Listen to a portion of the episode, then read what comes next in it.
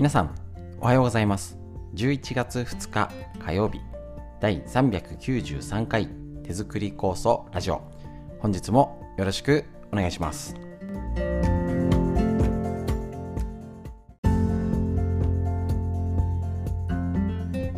こちら手作り酵素ラジオは埼玉県本庄市にあります芦沢治療院よりお届けいたします。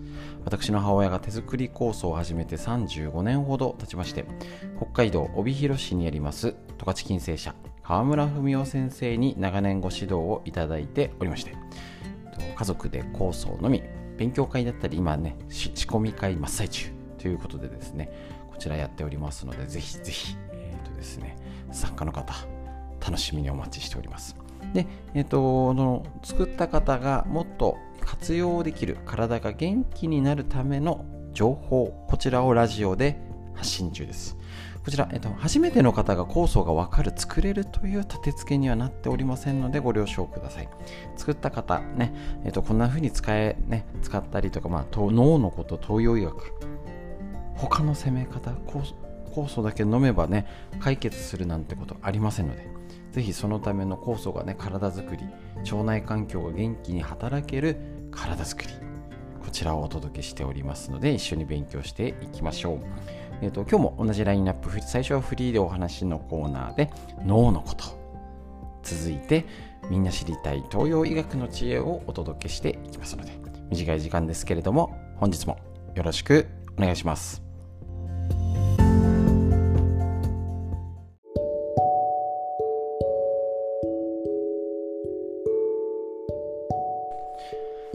はい、それでは最初にフリーでお話しするこちらのコーナーになりまして、11月ですね、あの秋の手作り酵素真っ只中ということでですね、ぜひぜひね、えっ、ー、と、仕込んでおきましょう。えっ、ー、と、ま、前からねもうね、なんとかお話ししたことあるんですけど、なんかまた物価がいろいろなんかお金が上がりそうで、電気代やら何やら大変ですね。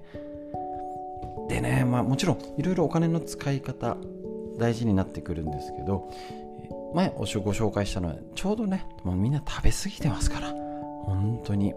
ちょっと一食酵素に置き換えてこう甘酒も含めてね。っていうとねちょっとねエンゲル指数減らせるんじゃないって思うんですよね。食べ過ぎてて腸内環境を良くしてこれを機にあのきっかけは何でもいいんですけど食べ過ぎとかお菓子とかねあれ。みんなあの最初は買うですからね。ついつい食べちゃうんじゃないですからね。買うから食べちゃうんですからね。そこを間違えないようにしましょうっていうとちょっとねああ大変だないろいろっていうのも一つで食事をどうしようって時にね本当にあの無駄なサプリメントもいらない。もう酵素やってる方は他いらないですからね。ですので余分を食べるのを減らして酵素と甘酒を朝ごはんにして全体量の食事の量を減らせばね、もちろん醤油とか油をただ安いものにするっていうのはあんまりおすすめしないのでそういう工夫ができると思います。是非ねいろいろ試してみてください。発酵食品が体にいいのはっていう話をこちら川村文夫先生の十勝金星社のね人類の命を救うと手作り酵素こちらの本の中身を一部紹介して手作り酵素を理解していきましょう。発酵食品が体にいいのは微生物を体に取り入れるいわゆる禁食するからです。私たちの先祖は微生物と共生し微生物が醸し出す発酵食品を食べることによって健康を維持してきました。そうした長い間の学習に逆らってこの半世紀先祖が口にしたことないようなものを食するという食の大変革。があり現代病を招いてしまったということこの大変化をこのまま続けていけば歴史が病気を作るとアメリカの生理学者 W.B. キャノンが説くように人間が自ら病気の原因を作り出すような時代を続けることでありますます体の新陳代謝を異常にし抵抗力も低下させ新たな病気を引き起こす結果を招くでしょうとそうした事態を避けるためには親や先祖代々食べられていたものを食べるようにすることです。微生物が醸し出す発酵食品を食べれば原因のわからない難病に悩まされることも少なくなります。まさに現在の生活の在り方生活技術を見直すことが緊急の課題となっています。私は長い間の研究と経験の中から微生物を体内に増やし共生していく方法として手作り酵素を考え出したってことなんですよ。すごい深いですね。そうなんですね。だからこの手作り酵素であの本当にある意味現代にマッチしてるのかと思うんですね。手作り酵素が。なぜならあの皆さんできますか？言えますか？息子さん娘さんに腸が元気になるために。はい味噌仕込みましょう、ね、大根干して白菜漬け作ろう。発酵食品大事だ。できたらそりゃいいんですけどちょっとね今の時代きつい。もしくはねあ、まあ、アパートとかその生活環境も踏まえてなかなかそんなことできなかったり、ね、いろいろ保存できたりやっぱスペースがいたりね。あの田田舎なんてもう土地だ土地だけはありますので うちなんかあの実家の物置はあの2階建てになってますのであのいわゆる稲葉の物置レベルじゃないっていうねあの仮住まいで住んでたことがあるぐらいスペースあるんですけど普通ないじゃないですか。でそんな仕込めないしみたいな。でも今ねいろいろ甘酒を紹介して甘酒のレシピとかいろいろねあの高層会来てきた方にご紹介してるとこなんですけどそういうんだとできそうかなみたいなそっからでもいいと思いますしで手作り酵素ある意味その発酵食品を一年中口にすることができる最高の仕込みなんかと思うんですね。ねだって梅干しってもう梅の時期じゃなくて仕込めないしああ残念時期過ぎちゃったって言ったら仕込めないですからね。で1年後です。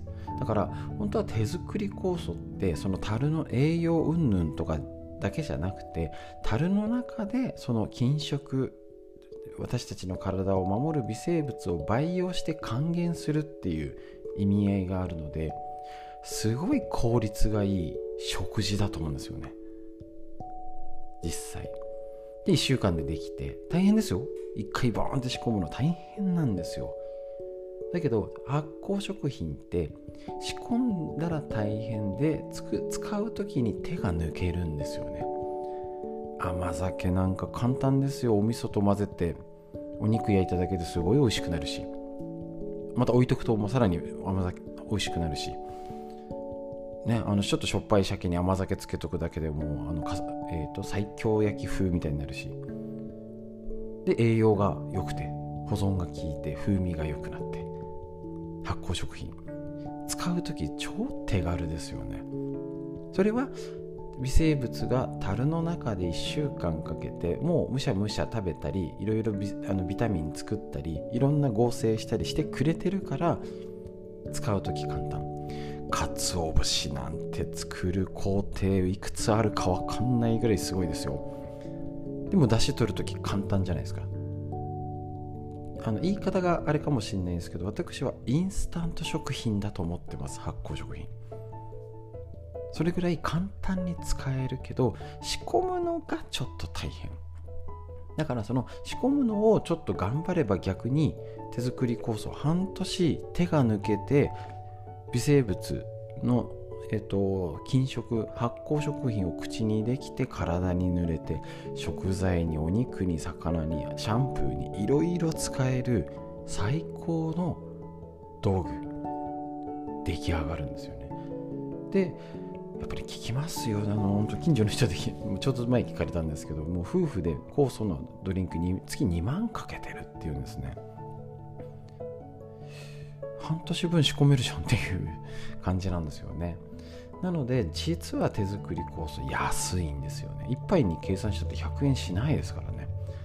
むしろ1 0キロの材料を仕込んで10リッターできて45倍まあ5倍に薄めたとしたら50リッターですね。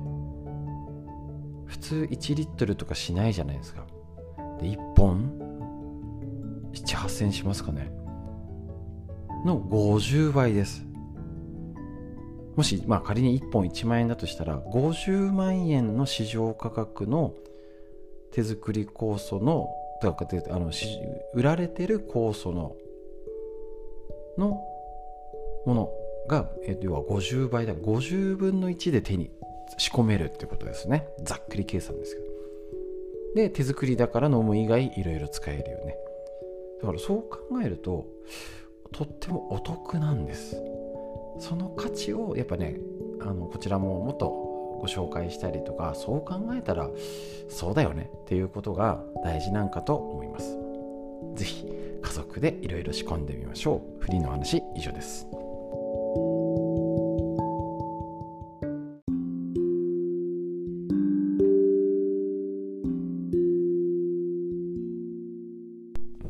続いて脳を元気にするこちらのコーナー。40歳から始める脳の老化を防ぐ習慣。和田秀樹先生のディスカバー形式よりお届けして脳のことみんなしっかりしたい。脳のことですね。一緒に勉強していきましょう。一つ一つ確認してね。何度も大事なこと確認していきましょうね。今日のページ。我慢しない生活を心がける。大事ですね。前頭葉は、えっとですね、快快快体験を求め我慢や節約を強いられると動きが鈍くなるってことなんですね。我慢強くて真面目で几帳面。日本人の民族的特徴としてこのように評価されることも多いのですがこれは前頭葉的にはあまり歓迎できる評価ではないとのこと。前頭葉は一般的に快体験心地よい体験の強い時の方が働きやすい一方我慢や過度の節制を強いられたりする禁欲的な生活の中では決まったルーティン思考になって自由な発想ができなくなる傾向があるということなんですね。考えてみると一昔前には音楽家や画家作家などは破滅的で傍若無人。破天荒な生き方。久々にそんな言葉すら言いましたよね。方や波乱万丈の人生を駆け抜けているような人が多かったものです。ですね。特に特別な人じゃなくてももうだってほとんどね酒やねタバコやなんかいろいろでね昔の父親像って多分ひどかったですよね。暴力も振るってね。殿様でね。だから今すごい平和な人間関係になってるはずがなんかそうでもないよねっていうのはももしかしたらここがつながりあるかもしれないですね。ただ別にあの破滅的で傍若無人の破天荒いいとは思えないんですけどね。はい。ただ今やね芸術家いえどもある程度の社会性市民性がなければ仕事をもらえない時代にはなっていますがそれでも一般のサラリーマンなどに比べれば、ね、自由で奔放な生き方している人がほとんどと。少なくともルーティン化した生活を送っているような人はいないでしょう。我慢するには程があるように一般人としても生活する上では我慢しないにも程があるのは否めませんが我慢しないことは前頭葉を刺激し老化を防ぐための必要悪でも考え意識的に我慢しない生活を心がけるといいでしょうまあ一応こちらをね、あの、フィルターかけて解釈してみるとこのまんまをね読み解くんじゃなくてまあまああの傍若無人破滅的じゃなくてあれはダメだこれはダメだとかしてる人は結局ね今を楽しめてないんですよね。好き勝手どうでもいいってわけじゃないんですけど何か生活の中でここは我慢しないを作る。だから両方が両輪があるといいってことですよね。我慢するってことも大事だと思います。だけどじゃあ我慢してるからここは我慢しないっていうのがメリハリになるしなんか昔の考えで我慢が美徳みたいながあるんですけど結局大変なんですって。でこれだけねあの食生活が変わっちゃったっていうのも昔はみんな手作りでって服から何から手作りだったじゃないですか。結局ね大変なんですよね。だからあのレンジでチンお惣菜いろいろね、まあ、あのいっぱいあるじゃないですか。楽ですもん。こっちにはね勝てないんですよ多分誘惑にね。だから全て我慢しろ、ね、あの楽すると悪みたいな。じゃなくて上手に楽をしてやるべきことをやりましょう。ねサボること。例えばねもう子育ても終わってね旦那と2人でいてね全部を完璧にこなす必要ないですから。子育て中頑張った。今まで頑張った。お嫁さんとしてよく頑張った。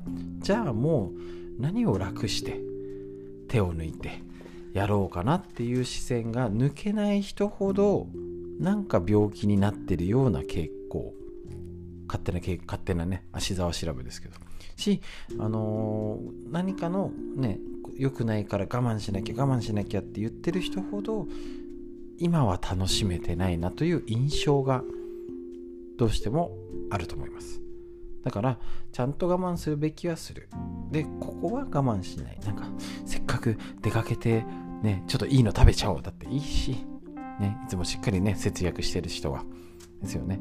だから上手にメリハリのある生活が脳にもいいということ知っておきましょう。脳のお話以上です。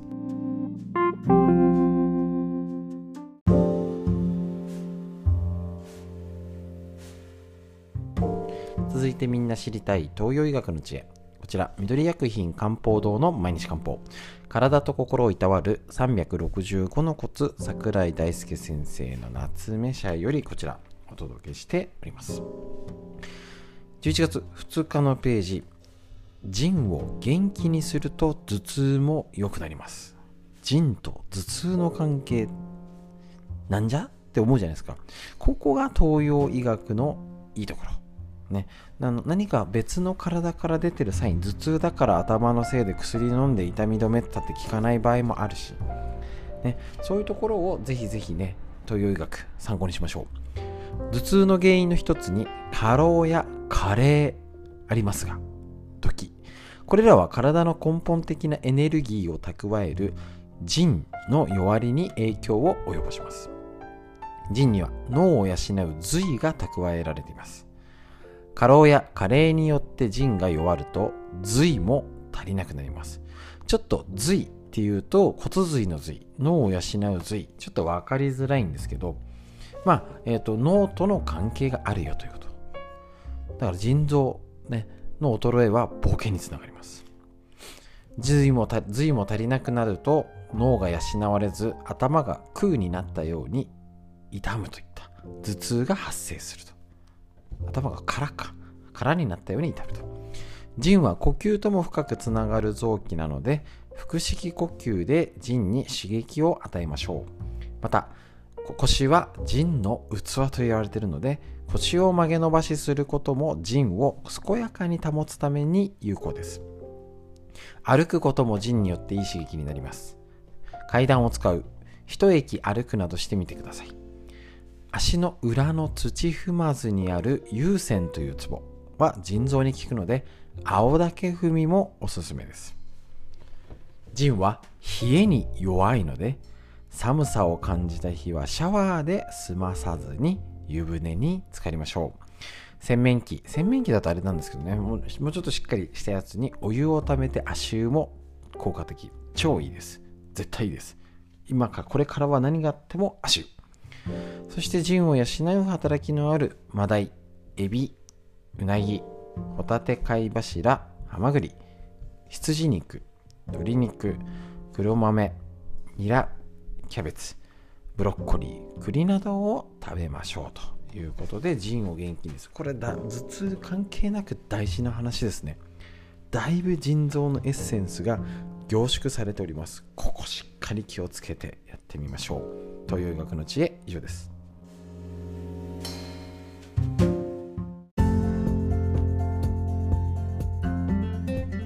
はい、ということでいかがでしたでしょうか ?11 月になってね、ちょっと昨日から冷たい雨でまた暖かくなるのかな？季節の変わり目でなんか首も重たかったりしましたね。気をつけて生活しましょう。これからどんどん冬に向かっております。ね、なんか準備し、バタバタですね。なんか冬、なんか冬の格好準備したりね、あれですけどね、なんか昼間あったかいし、難しい状況ですね。どんと寒くなってきますので今のうち冷えに対策やっていきましょう。それでは最後に最高の治療法をしっかり息吸って吐いて肩を動かして背中を伸ばして背中丸まってますよ。息吸って吐いて素敵な一日が始まりました。皆さんにとってより良い一日になりますように。本日も最後までお聴きくださいましてありがとうございました。